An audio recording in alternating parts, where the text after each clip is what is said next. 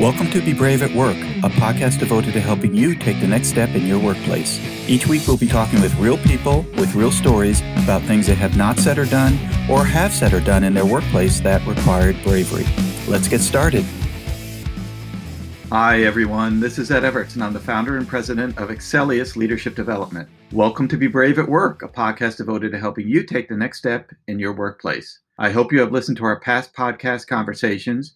And if you'd like to hear past episodes, go to bebraveatwork.com, subscribe to our podcast, and learn some valuable lessons about bravery at work. My new book, Drive Your Career Nine High Impact Ways to Take Responsibility for Your Success, is now available at Amazon.com, BarnesandNoble.com, and at any online book retailer you prefer. Check it out today. Our podcast today is sponsored by Cabot Risk Strategies. Based in Woburn, Massachusetts, Cabot Risk Strategies has created innovative and customized insurance strategies for individuals and families, businesses, nonprofits, commercial real estate, and public entities.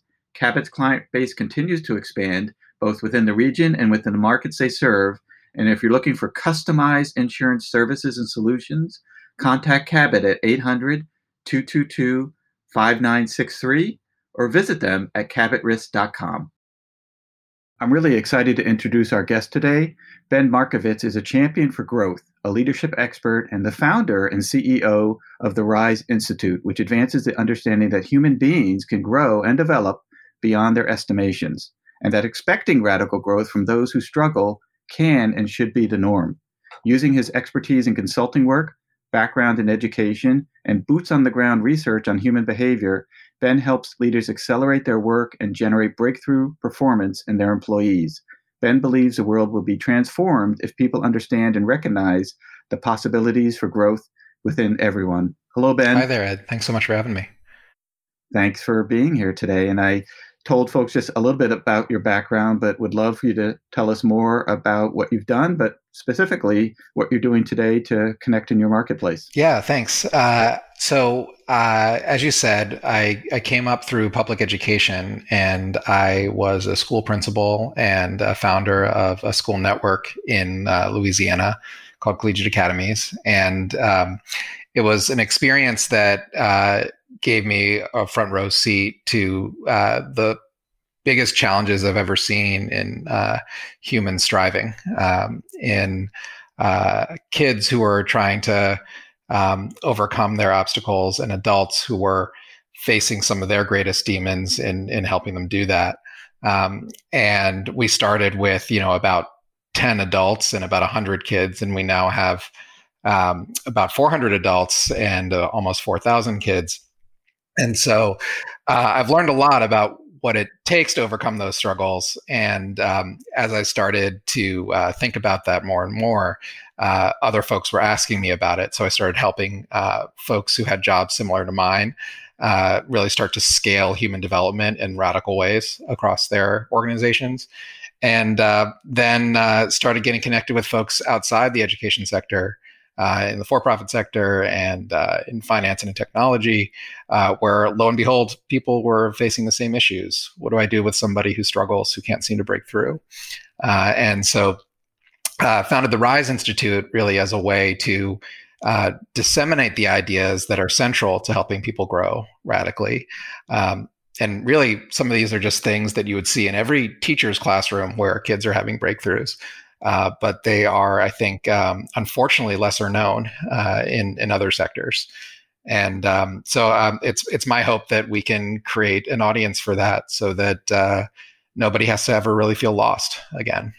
Fantastic. Well, I think as I had mentioned to you before our podcast started, my wife's a teacher, so a recently retired teacher, and so the um, requirements of her and expectations of her, I do think exceed what people typically think. You know, they think a teacher walks in, starts teaching, and then leaves for the day. And in fact, their challenges and complexities are extremely deeper. And I've always said that they have three audiences one are the students, uh, the next are the students' parents, and then the third is administration. And not all of those parties operate at the same speed or same perspective. So I think it's very challenging. So our topic today, of course, is bravery in the workplace. And I'm just wondering, as you think back of starting the collegiate academies, that took some bravery, especially in educational uh, startup, right? Where you starting something from nothing. I don't think you bought something and started it and modified it. You started it from nothing. I mean, can you think back a little bit, Ben, and maybe share some observations of bravery that uh, may have Sure, uh, and and of course, uh, you know, as I've heard some of your guests say before, thinking back on moments of bravery is just as easy as thinking back of moments of extreme fear, and so relatively easy for me to do. Um, I think the the biggest one that we experienced with collegiate academies was just thinking we were starting um, a group of high schools, so nine through twelve schools, um, that could uh, you know be effective, uh, but also fairly typical. Uh, high school curriculum, get kids ready for college, um, provide a, a, good solid service. But recognizing as we started in our opening months that our kids were just so far behind academically, um, both because of the the failures of the school system they'd, they'd been in up until this point, uh, the ravages of poverty and disadvantage on their lives, um, and then at the time in Louisiana, of course, uh, hurricane and Hurricane Katrina um, had you know had a massive impact on people's well being. So we were enrolling uh, ninth graders who had turned out were reading on average at a third or fourth grade level and uh, similar skill sets in math and, and so on. And I remember um, kind of humming along really uh, happily with this great community of staff and kids who are all working really hard. And um, it just felt great every day. And I, I made, you know, what seemed like an enormous mistake at the time, but was the best thing that ever happened to us, which is I invited a third party school reviewer, because these people actually exist, um, to come in and take a look at what we were building because we wanted some feedback. And this person's uh, advice just devastated me, uh, which was if you look around, you're teaching a whole lot of kids to be perfectly fine with the reality that they're not learning much in your school. Um, so all that happiness you felt, it's actually an anesthetic that you're creating uh, that is allowing you to not actually fix the problem you came here to solve, um, which is educational inequity and uh, and the opportunity gap. And so I remember sitting down with my staff and saying, uh, "We feel like we're a good school, but the data is telling us that we're not. Um, our kids are very far behind and they're not growing."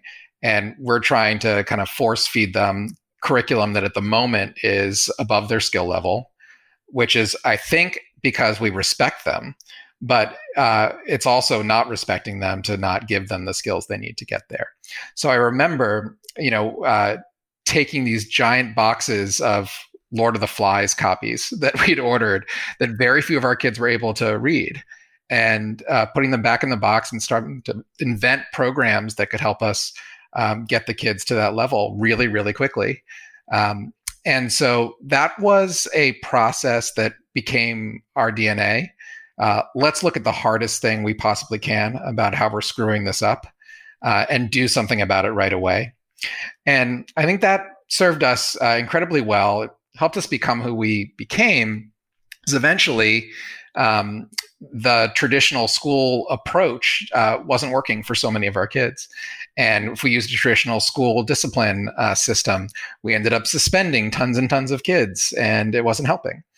And I remember um, there were so many critics of what we were doing at the time, so many editorials uh, about how you know these folks were just setting up schools and hoping to change the world but they they weren't really in it for the right reasons and i remember sharing one day with our staff one of these editorials that just slammed us said we were picking and choosing our kids not uh, we weren't open enrollment the way we said we were um, and that kids were leaving our schools if they weren't strong and that's how we were getting the results we were getting and I asked them to, you know, imagine writing a letter back to this person. And they all wrote little um, paragraphs, you know, asserting how equitable we were and how evolved and progressive we were. And and then actually threw up the data, and more or less, like that person was right. Uh, kids were leaving our school. Kids weren't feeling accepted there, and kids weren't growing there. And so um, it became relatively expected in our environment that we would uh, just look at the most damning evidence we could about what we were doing, uh, and then spend the rest of the time fixing it. And we were able to do this with uh, relatively inexperienced staff who certainly weren't making a lot of money, uh, who oftentimes were working 70 to 80 hours a week uh, because we had such pride uh, came to be in that in that uh, in that process. Yeah. Wow. Well, I can imagine that it was very difficult to navigate through all those different data points. And as we think about bravery in the workplace, Ben, you know, I'd like to go back to that meeting that you held where you stood up in front of your teachers and administrators to tell them the results from the third party reviewer which was not positive and it was probably opposite to what they were experiencing. Was that easy for you to do? I mean, did you just walk in and say it? Did you lose sleep the night before? Were you panicked? I mean, what did, did it require bravery to get up in front of these I think dedicated, focused people to tell them that what they were doing was not having the outcome that they would have anticipated. Yeah, it was incredibly um, uh, humbling. And I remember, yes, uh, not sleeping the night before. I had this mix of, um, you know, shame and excitement, I think. Um, shame because the feedback confirmed what I hadn't expressed to myself, which is I'm putting on a brave face, uh, but I know something underneath is wrong. And I think that's ultimately why I hired this person is I, I wanted to hear what it was and I wasn't able to pinpoint it. Um, and so that that came uh, to uh, you know manifest as some level of enthusiasm and excitement that was also keeping me up the night before, which is we finally know what it is, and uh, when that happens, uh, we can fix it. And I think to some degree. I had been uh, looking at leadership wrong and thinking I was occupying a leader's role that was conventional and traditional in a school, that of a principal. And what that meant was uh, I was going to kind of do what people before me had done. I also recognized that I didn't have to do that, um, that I could be unconventional uh, in this role. And when I understood that, it was this enormous release of energy. And then a huge dose of fear again, because I realized, as you said, I'm going to have to get up in front of people who have poured their heart and soul into this and they may not experience it the same way that that I did. And so I have to think about what is allowing me to feel that way and give them some exposure uh, to it also. Right. Well, I think as a leadership coach, you know that truth is extremely important, right? That we can't act and operate in ways that can help us if we don't know how people are actually experiencing us. And if we live in a fantasy world where we don't know how people are actually experiencing us, then we don't operate in ways that can actually impact people. So uh, I think it's great that you did that, and I hope things are stabilizing and normalizing a little bit. When you think about bravery in the workplace, Ben, you know what words or phrases might come to mind for you? Yeah, I I think about the number one obsession in my professional life, actually my entire life, which is just radical growth and the idea that uh, for so many leaders, uh, and and certainly many that I work with. Um, the number one reaction you have to somebody who is underperforming on your team is some kind of personal disgust. and you feel like this person uh, has let you down. Uh, you feel like they're letting others down. You want to kind of erase them from your landscape, from your radar. Um, and of course, uh, you know, uh, that's the last thing they need, and and and actually the last thing you need. Uh, and all it takes is actually looking at teachers of really struggling kids to recognize what to do in that situation, which is to uh, believe deeply in the possibilities for this person and then start mapping backwards. So when I think about bravery, I think a lot about phrases like, let's imagine it's five years from now and we've completely solved this problem. How did we do it? Or uh, if we didn't have to worry at all about resources or people and their personalities, uh, what will we start doing right away? Or if we were the uh, back in school, I would say if we were the 50 best teachers who had ever lived, how would we be handling this problem right now? Um, and I find that the answers to those questions often give us an ideal solution that usually force us to grow quite a bit. Um, then asking why not uh, usually maybe I don't know takes down a few uh, uh, takes that solution down a few notches, but it turns out that asking that really powerful question uh, does give us most of the direction we need on on how to get as far as we need to go. And I think that is something that people don't think about because so many people who are performing poorly, um, you know, think of themselves as poor performers. uh, as a result. And, uh, you know, when a teacher sees a student who's getting D's, uh, a good teacher knows that that kid is probably saying in her head, I'm a D student. And that's a very difficult mentality uh, out of which to find growth. Uh, so, what great teachers do is actually convince that kid that they are an A student. They just haven't done all the work that A students do yet. And changing their identity from poor performer to high performer before they see any evidence of high performance is actually the key. And it's this very counterintuitive thing that I feel like really uh, warrants a, a, closer look from most leaders. How do I tell people that they're destined for success uh, when there's no evidence of that right now? Well, uh, it sounds like that's maybe what you had done with your meeting with your teachers and administrators, right? Where you had to give them bad news, but keep them focused on success and optimism and a potentially positive future. I think for our listeners who are hearing the term radical change for the first time as a concept as it relates to bravery, do you have a definition of radical change? I, I know you just talked a little bit about it, but I mean, how can an average person know what radical change is? Yeah, it's it's when you see um, growth in somebody who has shown little data that suggests they're on an upward trajectory. Um, and uh, I think it as I think of it as part of a cycle, and I actually use this term a ton, the growth cycle. Um, and it's based off that idea that yeah, we typically think somebody earns A's because they um, they are an A student, and in fact, what that means is if you're earning D's, you tend to assume that person's a D student. And so that sort of makes sense, right? You you think that, you know, if you perform well, your identity as a performer drives you to improve even more. And so you get these virtuous cycles, but the downside of course is those that are struggling have a vicious cycle where uh, they're lowering expectations for themselves. They think their boss doesn't have high expectations for themselves, and so they get worse and worse and worse. Um, and so, if you know your memory of learning to do something was, uh, you know, I was uh, trying to make it in sales. I practiced, uh, you know, doing sales. I did pretty well. I was proud of myself, so I kept doing it. I set the bar higher that's a virtuous cycle. And it'd be great if everybody uh, learned that way. But for so many people, uh, they start off saying, I'm terrible at sales. this did not work out. And my boss thinks I'm terrible at sales, and so on.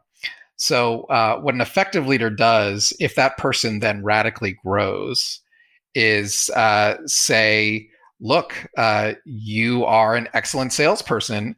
You just have to do X, Y, and Z and shifting that identity part first. We tend not to assume it, but it is actually the most uh, accessible and simple change agent for reversing that cycle. Uh, because what we think is that performance defines our identity, it's far more often the reverse. Uh, when we have an identity as a high performer, we strive to live up to it. Uh, and this is just very, very um, poorly known, I think, among leaders. It's extremely well known, as I've said, among teachers of disadvantaged kids. Because uh, if they're doing a good job, this is how they're doing it. They're saying, We are all the highest performers in the city, and let's just get ready to prove it. Um, well, there are lots of t- uh, statistics that come out, right, about organizations, teachers, schools, performance, graduation, right? There are out, people out there, just like the third party reviewer, there's actually people out there who measure this stuff and are curious about it. So, radical growth, we could probably talk even more about that particular topic, Ben. I'm just curious, is there another word or phrase that you might think of when you think about bravery in the workplace? I think more than anything, I think about uh, hope. And it's a really complex word to use. Um, but it is the determinant as to whether somebody believes their next move to push themselves are worth doing. And I think as leaders, we find it so simple. Um, we do it without even thinking to communicate to people that they don't have hope. Um, so if uh, you take a, a, person on your team who's struggling and uh, they drop the ball in front of you and you roll your eyes even for a second without knowing it, that person has just learned that you expected them to screw up. Uh, that nonverbal communication has said, This is the identity you have on my team. You are somebody who screws up. And the um, series of events that then takes place involves that person believing, I have no hope. Um, this person has already written me off. And if I do anything even remotely uh, useful, they won't notice because they're not even looking for it. And so I'm never going to get my boss's approval. And that's the number one thing I wanted when I started working here. It's the number one way I have of understanding how I do well here is what does my boss approve of? And so finally giving up hope on your boss's approval, if you're staying in your job, you go looking for approval elsewhere. And that's where you find, you know, peers, others you're working with who you can uh, kind of create these toxic subcultural moments with, usually complaining about your boss and so, what people need is the hope of being accepted, the hope of doing well. If they don't get that from their leader, they cannot be brave. Um, they cannot take move. They cannot take steps that they haven't taken before uh, because they think they'll be uh, useless. Uh, and they don't have a relationship with somebody who believes they can achieve great things. And for anybody in a moment where they're struggling, uh, that is one of the only psychological benefits uh, they can find to help them get out of that uh, of that situation. And once they do, a cycle can start where they're doing that more and more. But it does take the leader making the first move.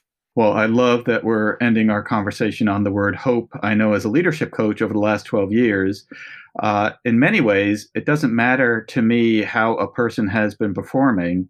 If they have hope that they can improve and they're committed to that, they're in, right? And I will work with them because hope is such a powerful influencer on behavior. And so I love that uh, we're sharing that with people. So radical growth and hope, two great concepts that people should think about when they're thinking about bravery in the workplace. Ben, thank you so much for your time today. It was really great speaking with you. I think we could continue to go on. I might have to have you back to talk a little bit more about these. But if people do want to reach out and talk with you or find out more about you or the work that you're doing, how can they connect yeah, you? thank you. Uh, it's uh, you can find me at benmarcovitz.com.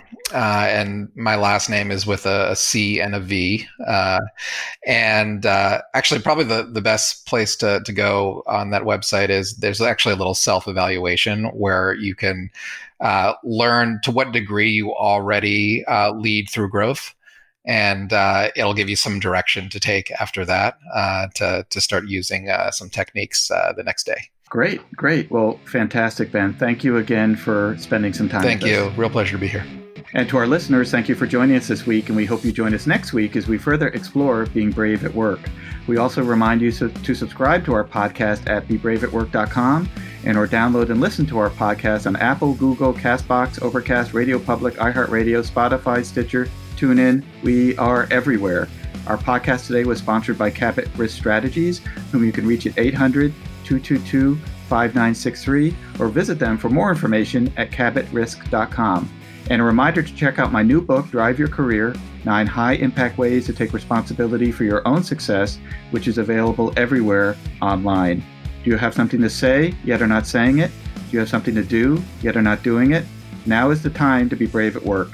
Have a great week.